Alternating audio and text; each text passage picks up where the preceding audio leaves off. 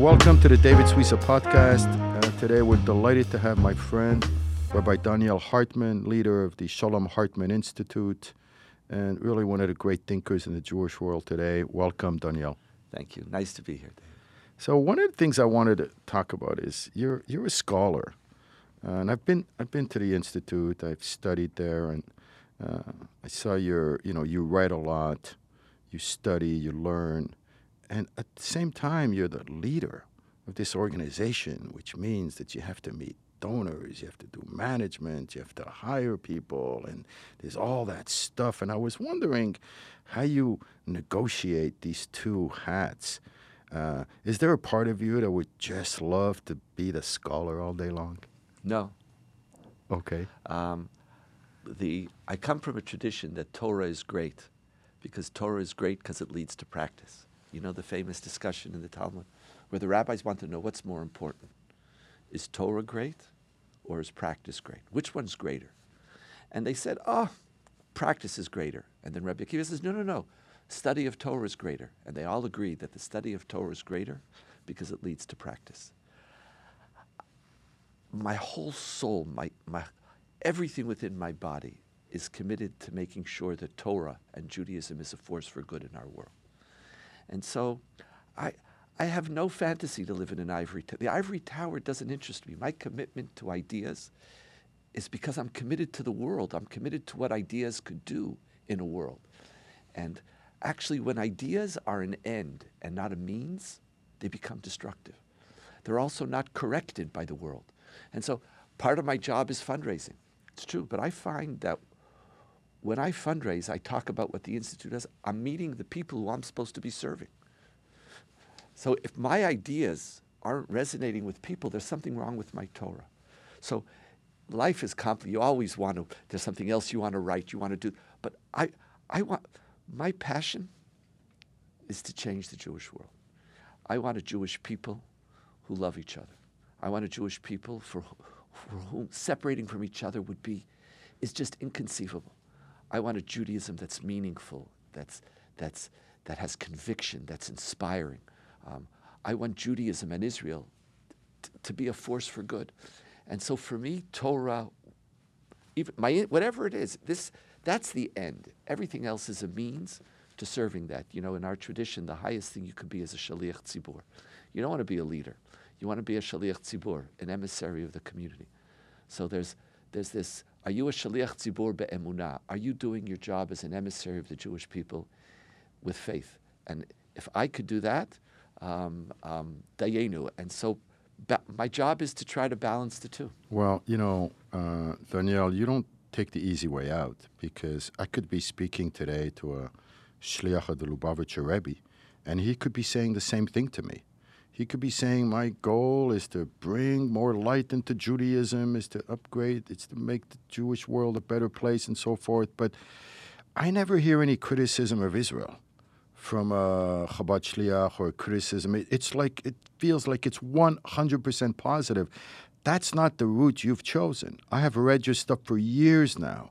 You've had so many difficult issues that you've had to bring up when there's something your country doesn't do that you agree with and you have to take it on and and it's really difficult and i read what you write and i see the pain in your heart Yeah, I know. Uh, you know so yeah, yeah. how do you how do you make the judaism the jewish world better when you have to like be so critical at times First of all, you have to make sure that you that uh, um, it doesn't get to you. Um, my favorite verse in the whole Torah is in Leviticus 19, where it says, "You shall be holy, for I, the Lord your God, am holy." And um, it doesn't say you are holy; it says you shall be holy. Now, how could we become holy if we don't criticize? Criticize. I don't criticize in order to um, to distance, or I'm not criticizing in order to let myself off the hook. Criticism is an integral part of love, of a commitment. We have to be a to be Jewish is to constantly strive to be better. To be Jewish is to is to fight mediocrity. Um, now, if you want to, if you believe that chosenness is just one leap from self-congratulation to the next, and that all you're looking for in your study is to discover the new ways in which you're outstanding, it's uh, you're you're creating a Judaism that's mediocre, and I think we're failing in the mission that God gave to us. Right, but I, I can tell you though, in America, self-criticism has, be, has become fetishized. It's become a fetish. so- They, we are we've become an object of worship. And one of the things you wrote a piece recently that really kind of shook me up, and you know, I, I guess the prime minister did something that shamed you. Are there boundaries, Donniel, to criticism? Of course. And see, first was of all, it difficult for you to write that piece? very difficult because I don't like. Um, I like to. Sp- I like to, sh- to speak about ideas to try to inspire people to to be critical of their of themselves. In general, people don't like critics from the outside. You know, the, the Jewish people's greatest critics were the prophets, but they didn't influence anybody. The only successful prophet in Jewish history was Jonah, and he, critic, he criticized Nineveh, the non Jews. Nobody likes critics. I'm, so I'm critical, but I don't want to be the critic.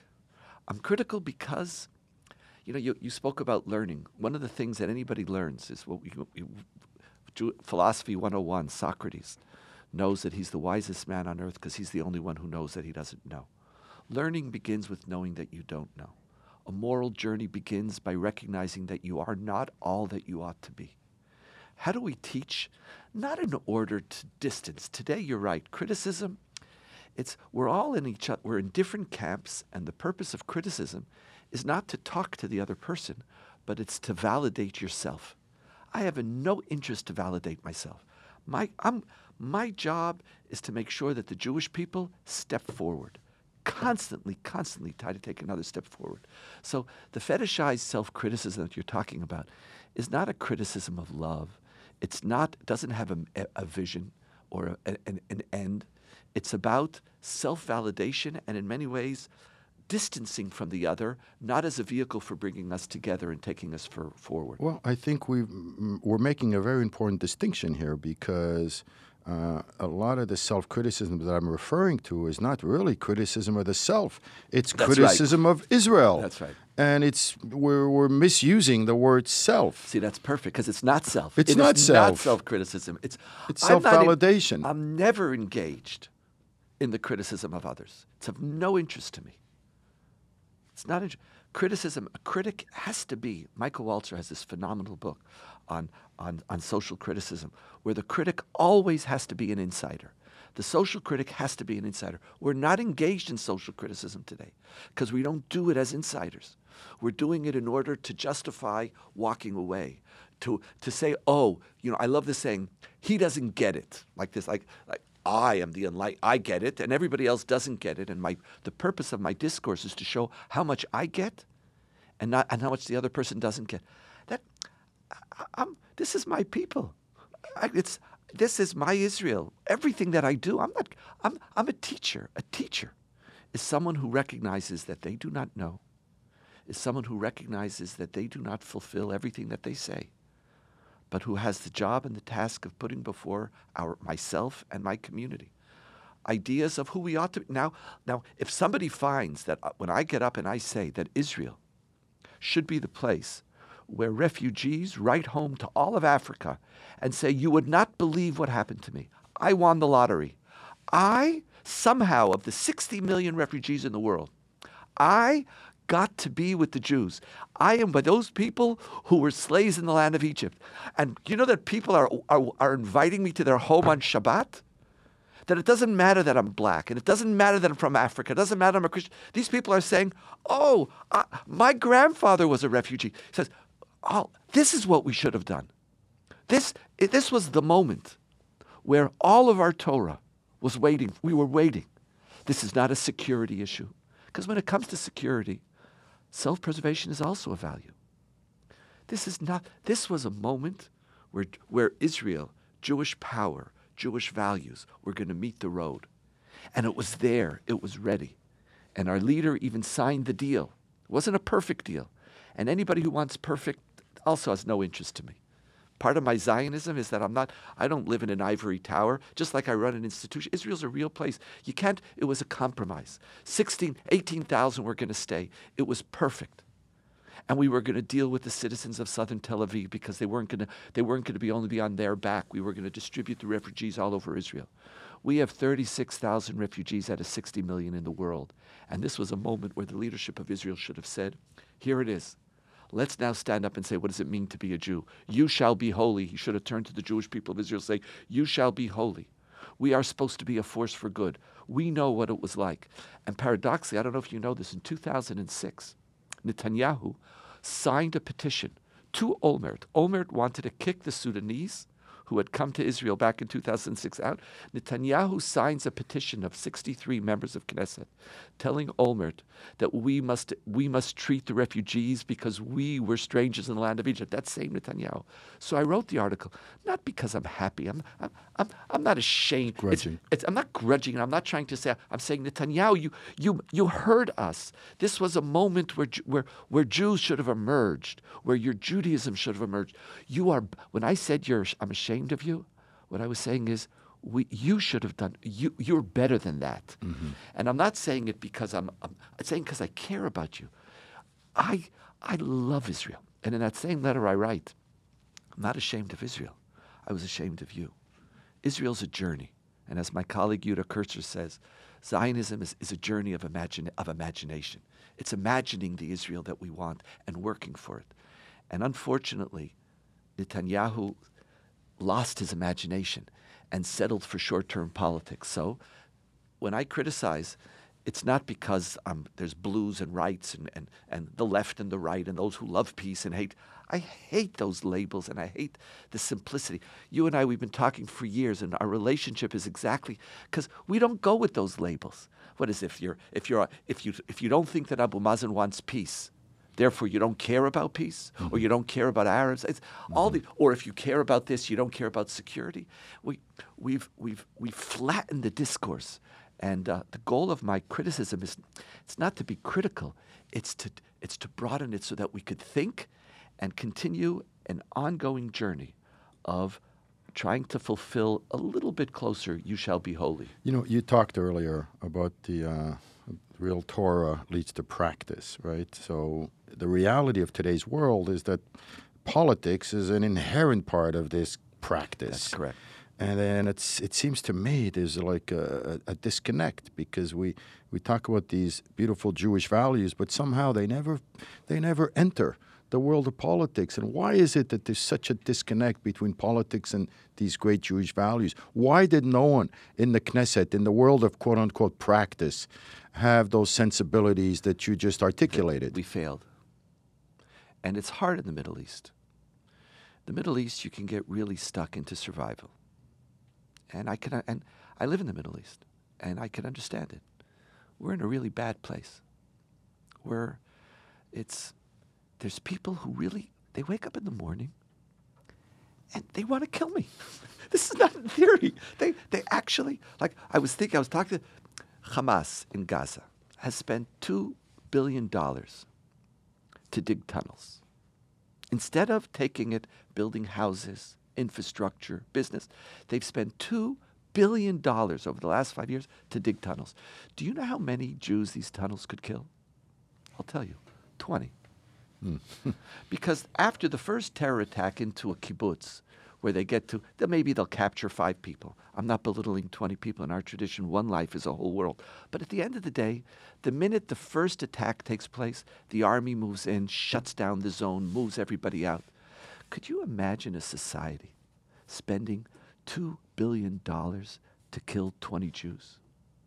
So, in that environment, it's, it's sometimes hard to to, to, it's kind of hard to pull out these to, to, even to even have the courage to say you shall be holy. You know, I what our challenge is you shall survive.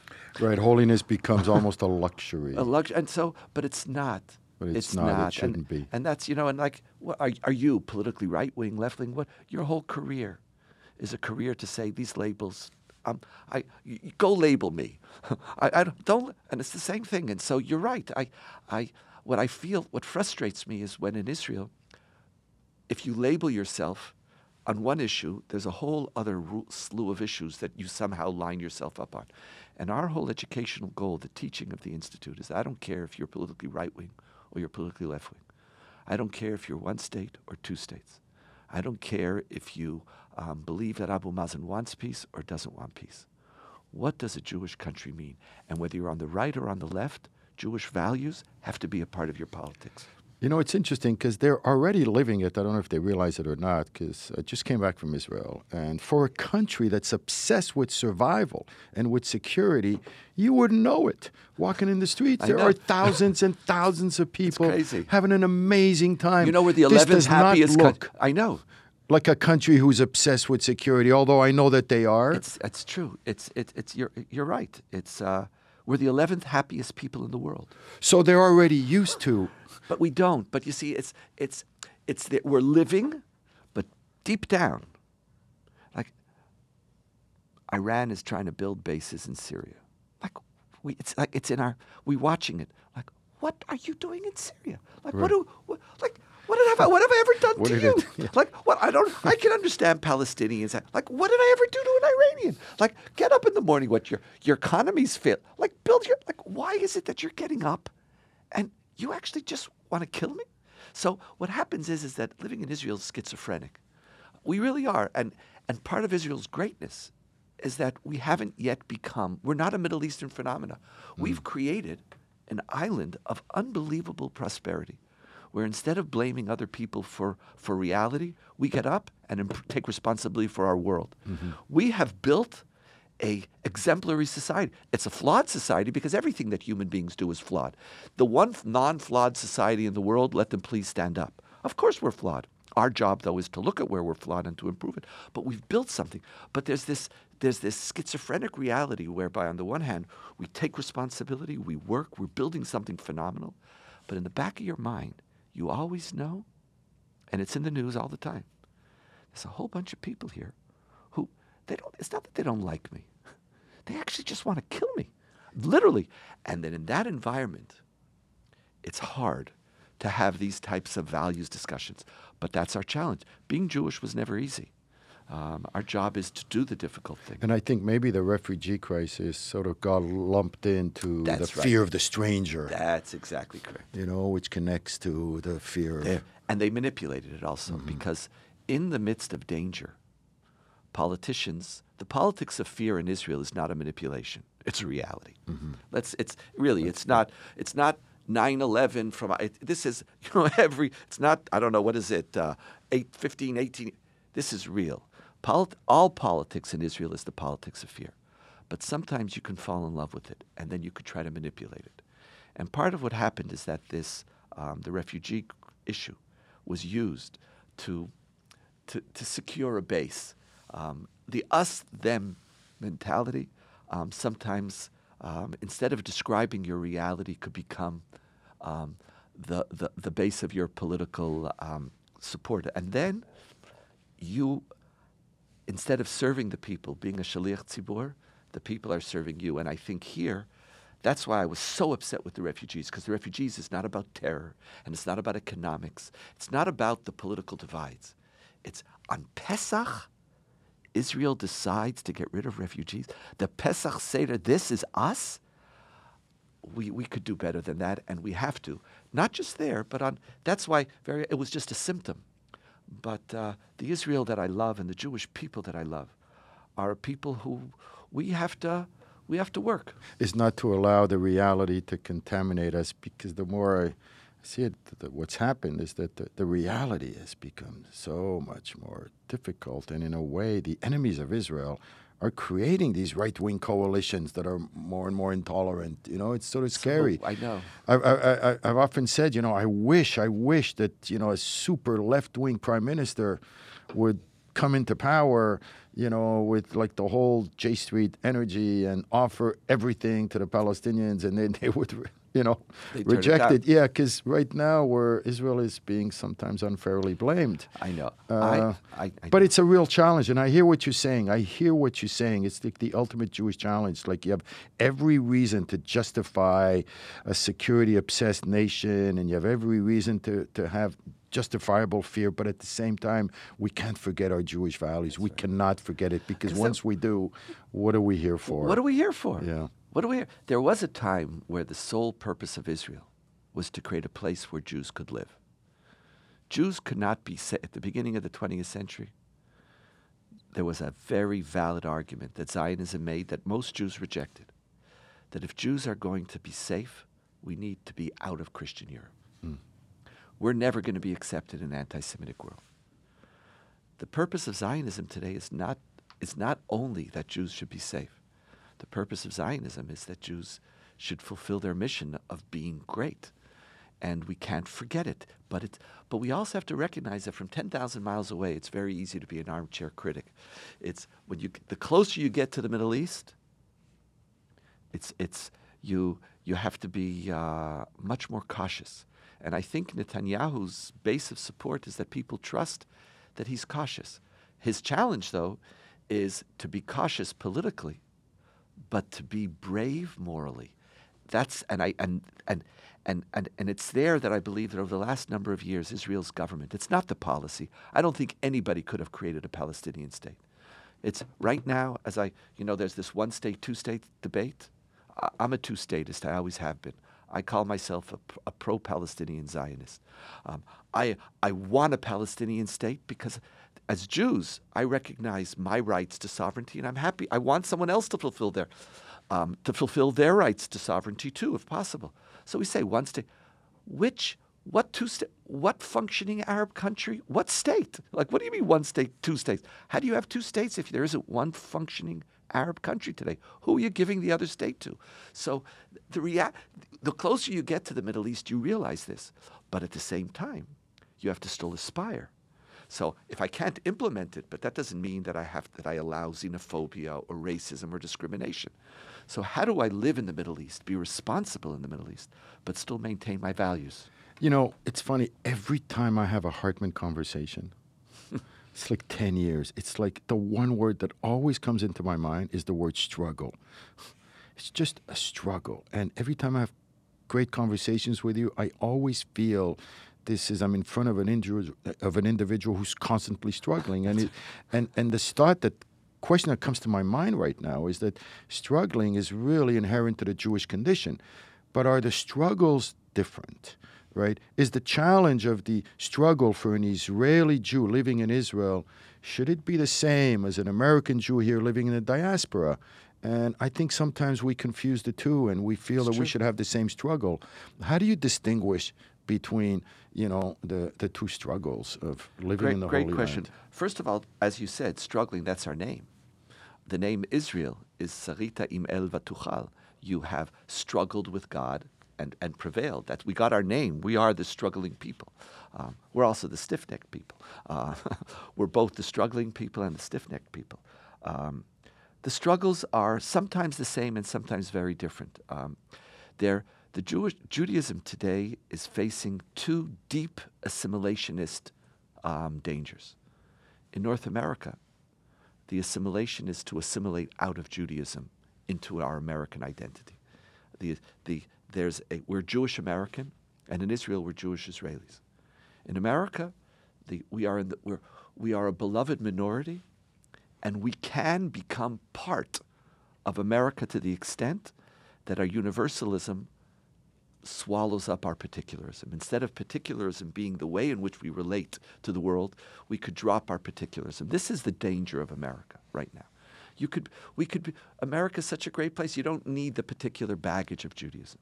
So we could, the, the Jewish American could just become an American. The assimilationist danger in Israel is that Jewish Israeli could become an Israeli. Um, that, that the values, what is Israel for? We could just become a nation like all other nations who prides itself in being the most moral country in the Middle East. That's not a very high standard. You know, I- it's really not like what, being the best. you don't have to really work that hard to be the most moral. We could be Israel, a nation in the Middle East, and, and assimilate into nationalism. And so both countries have different struggles. And, and you're right, I struggle. Um, I struggle because I'm struggling, number one, that I don't want to accept any simple answers. I don't want to ac- ac- accept simple labels left wing, right wing, orthodox, conservative. I don't want the labels. I'm, I'm struggling because I'm, I'm looking to be a force for good. And, and I'm not, I'm not a, my father used to say, I'm not a company man. I, I'm, I want to do something of value. Um, and in each community, the, the, the dangers we face now are very different. Um, and uh, we have a lot, it's precisely though because of those, those differences that we have a lot to learn from each other. And what about on an individual basis? For example, the, the, the liberal Zionist who criticizes Israel all the time here in America, uh, compared to the Zionist in Israel who criticizes Israel. It seems to me that there is very little struggle going on among Israel critics here. It's just sort of a one-sided, linear. I don't ever see the struggle of that I hear from you in terms of the challenges that the Israeli voters have to face. There's a certain arrogance that I feel from somebody living comfortably it in America. Be. Again, we all we uh, um, very often the the voice that we choose to articulate publicly doesn't reflect the nuance that we feel. And we have to be, we all have to struggle. You remember Socrates? the wisest man is the one who doesn't know. Take your label, take your political position. And now, if you're certain that you're right, you're of no, you're, you're, you're, you're, you're boring, you're uninteresting. Mm. I don't care if you're politically right or politically left. I have, you have to know that you're wrong. Now, when you criticize, when you talk, from a basis where you know that you don't know. That means you have to listen to the other side. You don't discount it. Mm-hmm. It has something to give to you. Mm-hmm. It's the, the, multiplicity of voices is, is, is part of what you have to. When you don't hear, you can't anymore um, speak. So the, the simplicity or the, the the monolithic dimension that you're talking about is because people aren't there. They think they know. You know, Yossi Klein Halevi, uh, part of Hartman, had a really interesting quote last week at an event in New York for his new book, Great uh, book, by the way. To Palestinian oh, neighbors. You Terrific. read the book? Oh, yeah. I, I think that book is going to be one of the most important books articulating a core Israel dilemma, the core Israel struggle. I think that's going to be one of the most important books in the next decade. Well, you know, he had a quote in an event in New York last week. The American left is quite different from the Israeli left. There is a sobriety, a maturity, in the mainstream Israeli left that you often don't find here. I think he sort of pinpointed the point I, I was know, trying but I would make. challenge both to you and to Yossi, and I tell this to him all the time. We struggle also. Not we also struggle with each other. Sure. Because um, that's part of our culture at the institute. Only if you struggle could you learn. Um, you want to hear the voice who you don't agree with, so that Mm. you can grow. We also tend to caricaturize Mhm. the so-called left. Listen, that's where I am. I'm, I'm cent- I don't know where I am actually. Uh, I'm left, center left. Um, so we allow, we name them. I think we have to also stop this whole phenomena of the vilification of the NIF. You know, this this whole, we're, we're, what's the term where we, we, we put on, st- we're, we're dumping. We're dumping on each other right now. Let's, we're all dumping, everybody. They're dumping on Israel, this we're dumping on the dumpers, and this one, everybody's dumping on everybody and, and making other people far more flat than they are. Um, okay, it's true. We're not always in balance. And right now, um, there's been a government in Israel that a very large percentage of the American Jewish community doesn't identify with its policies. And so there is a tendency sometimes to get more frustrated, more angry. And, uh, but we, we have to correct that. Um, and, uh, and not allow those tendencies on either, either side, either those who vilify the right or those who vilify the left. First of all, this is our people. Are you committed to if you're if if do you dump on your children? What do you mean you dump on your children? You're as a parent, you always see first the positive in your child. Then you also criticize. But if you don't start by seeing the positive, they're not this is my family. So the left is my family, the right is my family, but it doesn't mean that I think, you know, a parent who thinks that their kids are the greatest Nobel Prize winners of the universe is not exactly a helpful parent either. So it's it, it's about balance. And I, I call it the struggle. And speaking of struggle, when I saw your book last year, I said, oh my God, putting God second. Wow. You must have had courage to come up with that title uh, for your book, How to Save Religion uh, from Itself. It's one of the most provocative books I've seen in a while. How did you come up with that? Was it the culmination of years and years? It's the it's it was my life experience. I've um, I'm a professional Jew. Like, it's my job to be. Ju- I, I'm Judaism's salesman. Do you wake up in the morning and say, "My mission in life is how do I make the Jewish world better"? Is that like is that my- your your That's my mission. I wake mission up, in life? You That's my mission in life, and I don't go to sleep at night um, because I feel that there was. Have I done everything that I'm supposed to do? And this is your whole life. That's this it. is from the This is what I do. Mm-hmm. This is, and literally, like sometimes I do something good on a certain day, and I say, I look like. I say, God, I did good by you today. I did good by you. This is, my father raised me. I was ra- I was conditioned to do this. My father said to me, Donniel, it's on your shoulders. It's on your shoulders, and I take that mission very, very seriously. Do you ever feel guilty if you go like water skiing for a No, couple of hours? no, no, no. I've had too much No, fun no, here. no. How have I, I- helped the Jewish No, world no, in the last no. two hours? no, no, no. I, I take I do it day by day. okay. It's, it's just balance, and a little vacation's fine. I'm I'm, I'm not that obsessed. Um, but it's a very um, it's heavy. Um, it's heavy, and, and and this book on putting God second, how to save religion from itself, was was seeing too many people who, precisely because of their religious commitment, and not despite their religious commitment, um, are morally insensitive and aren't fulfilling what I believe is Judaism's core mission. You know, Hillel. Um, I love the story of Hillel when the pers- convert comes to Hillel and says, Convert me on condition that you could teach me all of Torah while I stand on one foot. And Shammai hears this guy and says, Get out of here. You're not serious. And Hillel says, You know, I understand you as asking me, What's the essence of Judaism? And Hillel answers, What's hateful unto you, do not do unto others. That's the whole Torah, and the rest is commentary. And part of my experience as a rabbi and as a Jew is seeing that very often, unfortunately, the more committed you are, the further you are away from Hillel. And I couldn't understand what's going on. Like, why is it? But this is Hillel. This is our tradition. Is what is happening? And I began to think about this, and and I and and and and, experience this that maybe it was actually it's not that people weren't hearing, but that religion itself has a potential to be destructive. That when God is put first, morality is put second. And you quote scripture, you quote Torah Oh, in the all the time, all the time. Really problematic sections. Can you give us an example of one? Uh, the Akedah.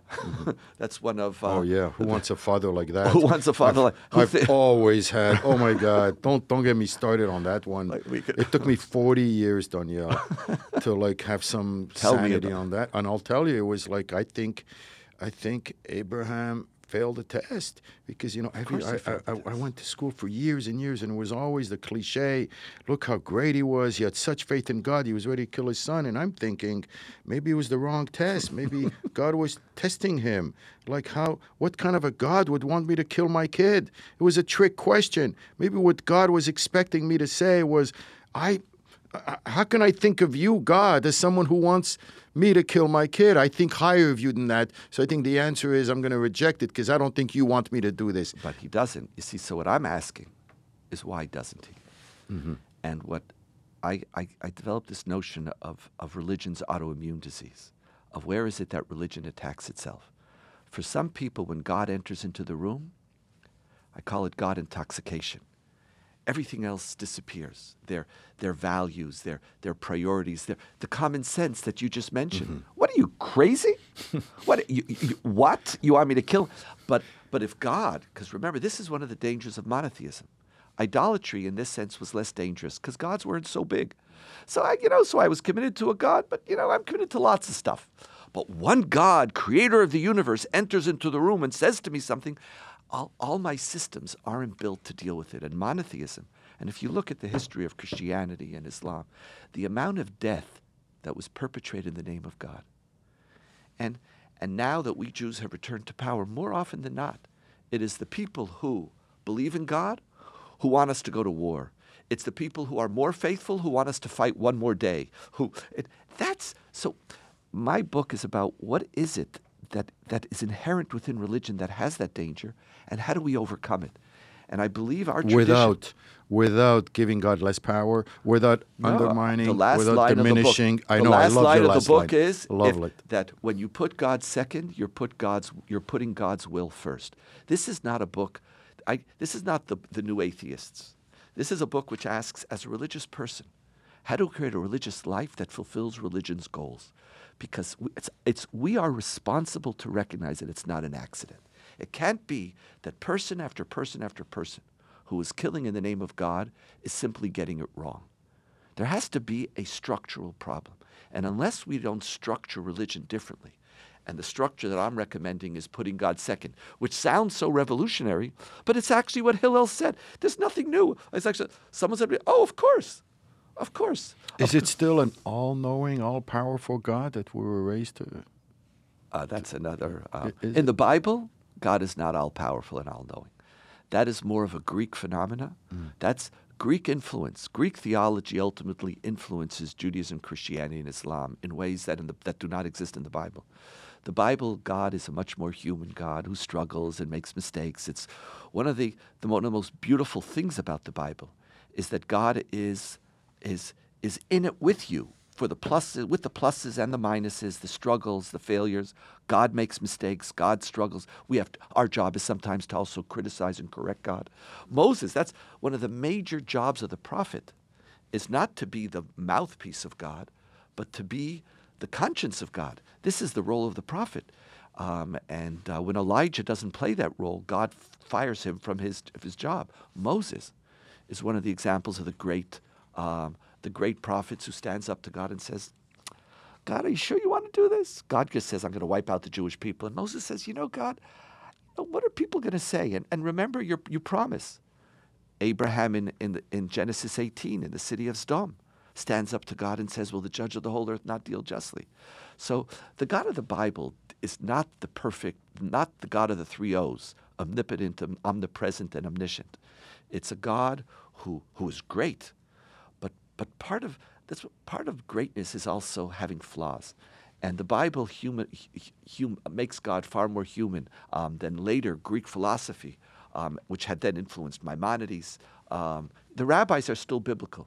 It's, it's really from Maimonides that we create a new vision of God, which I think is actually, we, we make God so perfect that you can't even, you can't even relate to it. You can't touch it. Is the world ready to hear this message? Because, you know, I speak to my religious Muslim friends, and I don't think they're ready to hear that message. If anything, God is greater than greater. It's just God is great. And this idea of a, a human God that struggles and that's flawed is extremely appealing to me.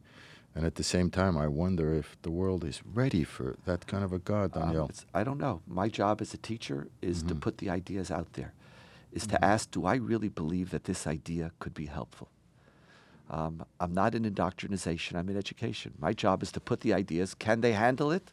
Some people can't.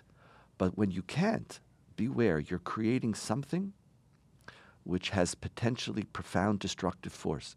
Because when something is so transcendent, and at the end of the day, what this transcendent God says, you're, you're the one who has to interpret it.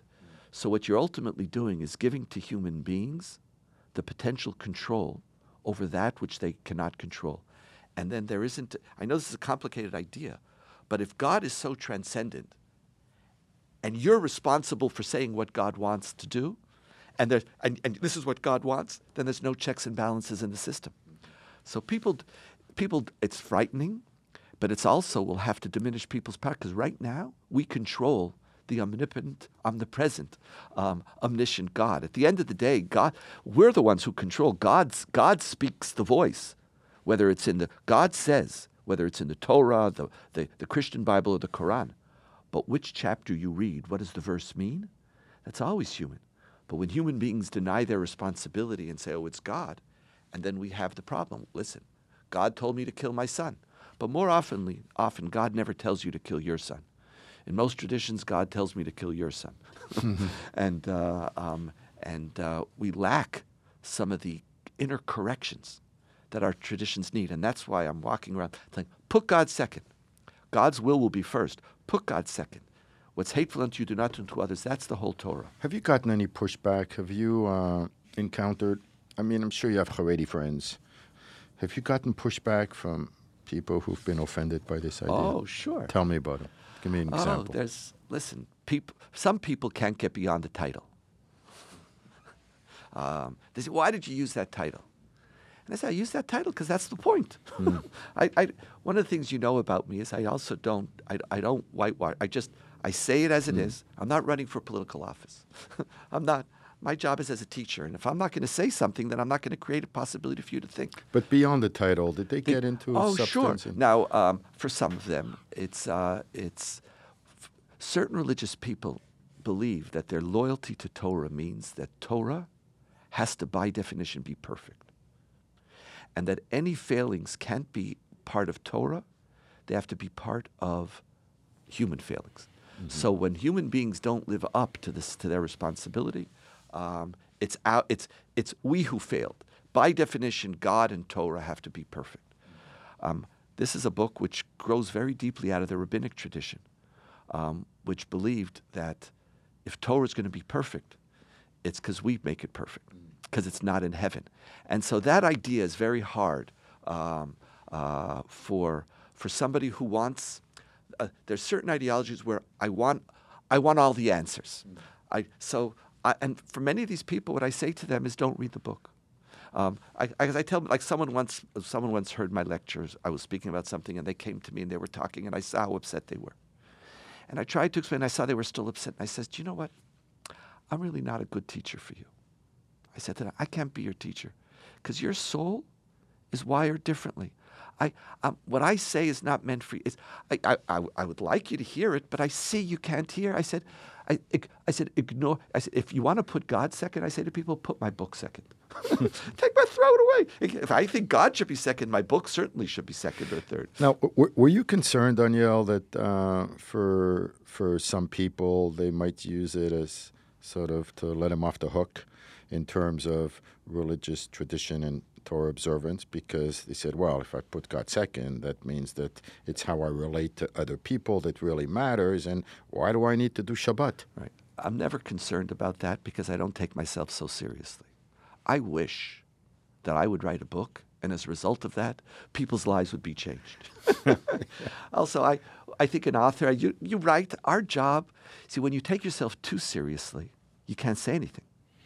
I know that my job as a teacher is to present to Judaism that somebody who wants a serious Jewish life will say, oh, that's a Judaism I could relate to. Those who will manipulate aren't doing it because of the book. It's not the questions that I ask. Um, they could use it as an excuse. No, I wish, I wish there was a teacher or an idea out there um, that that that was what was responsible. Jews now, we have to understand, and you know this, your whole career in life. We are fighting on how to get more Jews into the story, how to get more Jews from being spectators to be players. Yeah, what I find in, in America, I mean, among a certain uh, genre of Jews, is they've elevated Tikkun Olam to such a level that they've created sort of their own Judaism based on what they like. For example, you know, if Judaism for me is saving the whales and you know recycling and so forth, that's my Judaism. Then why do I need to do those commandments that have to do with me and God? Because really, putting God second means putting humans first, and humans first are the commandments that deal with each other right? But the commands that deal with me and God, well, you know, I mean, how do you compare lighting Shabbat candles with helping a homeless person? I know a Christian just- radio personality asked me that question. I said, listen, I said, put God second. I didn't say put God 14th. I said, second's not bad. Second. I said, second. I didn't say 14th. I didn't say kick. I didn't. I write in the book explicitly. I, you can't reduce Judaism to the ethical. Right. Human beings are not just about ethicals. We're about culture. We're about memory. We're about faith. The challenge we face is to take all those things and to make sure that the ethical is primary. But when the ethical is all you, it bec- it's like it's as if you you can uh, oh my family, my job of my family is to do a. fo-" You have you have a you, you have to you have A meal without spices. yeah, but it's not. There's there's song, there's music, there's there's art, um, um, there's memory, And there's Shabbat. and that's what. And Shabbat is all of the above. It's all of the above. One of the beautiful things about the Ten Commandments is how complex a story it is. The last five are do the good, are universal ethics. The first five are about memory, identity, culture, holidays. Um, the, building a Jewish life has to be a rich, thick story. And those things go deep. One of my favorite things I ever heard from your father of blessed memory, he was making a speech years ago. I caught it on YouTube, and he talks about how growing up in Montreal, how your grandfather and his father would work so hard during the week, and when Friday night came, he became a king. There was a beautiful Shabbat table, and your father was just in his high testosterone days, and the last thing he wanted to do was spend three hours at a Shabbat table, and yet his father would just keep singing all these nigunim, you know, and it would so annoy your father, David. And then, and then David says, you know, and I kept asking him, you know, Daddy, why do you keep singing these songs? And then, and then his father said, because my father sang Yes. these songs, and my grandfather sang these songs, and my great grandfather sang these songs. And the point he ended up making was he realized that night he got the gift of irrelevance. That's what his father he used to It was one say. of the greatest lines I've ever his heard. father taught and him the a- gift of- the No. gift of irrelevance, which is What I say to people Yeah. is that you're not so interesting that Judaism has to be meaningful all the time. I said, if you were so interesting, like that all you did was go from one great thought to the next great thought, then I'd have. I says, you're, I says, get off. You're not so interesting that you need so much. If like when you, s- the, the, purpose of song, the purpose of relationships, the purpose of you know that gift of irrelevance. Um, Yeah, he wasn't doing to please his son. They're And we're, you know we're that my- obsessed today. We we used always to sing a worry. song. We had a song that my, my when my father's father died, um, my grandfather died. He taught us his song. There was a song that he sang, and he got it from Jeru- like, We moved to Jerusalem. My grandchildren are 14th generation Hartmans living in Jerusalem. They moved in the 18th century to Jerusalem, and there's a tune. It's called Kol Mekadesh Shevi'i, which was his father's tune it is to call it a tune is is is is, is, is an act of Christian charity, because it's hard to actually a musician would have great difficulty identifying any coherent musical tone which goes throughout the song. It's more maybe it's like it's maybe it was the original jazz of some like it was free, and it's aesthetically on a scale of one to ten, somewhere between a minus one and and, and a one and a half, and uh, but we would sing it every Shabbos and it's a long song. I won't bore your. I, won't- I'm Oh, not give me, say, give me just, give me. Kol mekadesh ilo. It's, it's a terrible song. I think I know it. It's unbelievable. And I taught it to my kids. Um, it's interesting. Only one of my kids, though, made the effort, said, I'm going to I'm gonna learn that song. And she knows it. The other two couldn't hear it. Um, but it's, it's a terrible song. It's the most horrific song. But it was his father's Your song. song. And he wanted us to learn it. And so we learned it. when you learn it, does it become good? No, it just comes yours. It becomes yours. It doesn't have to be good. It's just mine. It's like I, I, I'm not a good cook. Like in any aesthetical and any objective standards, you don't want to eat my food.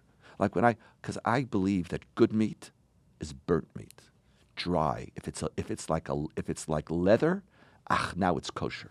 You know, like this is good. if it's chewy, that's like, but it's the way I like to eat. So part of the like Judaism doesn't always have to be the best, but if you don't have parts of Judaism that are yours, that, that you do it the way you're supposed to do it. That's, that's the idea in the Ten Commandments of honoring your parents.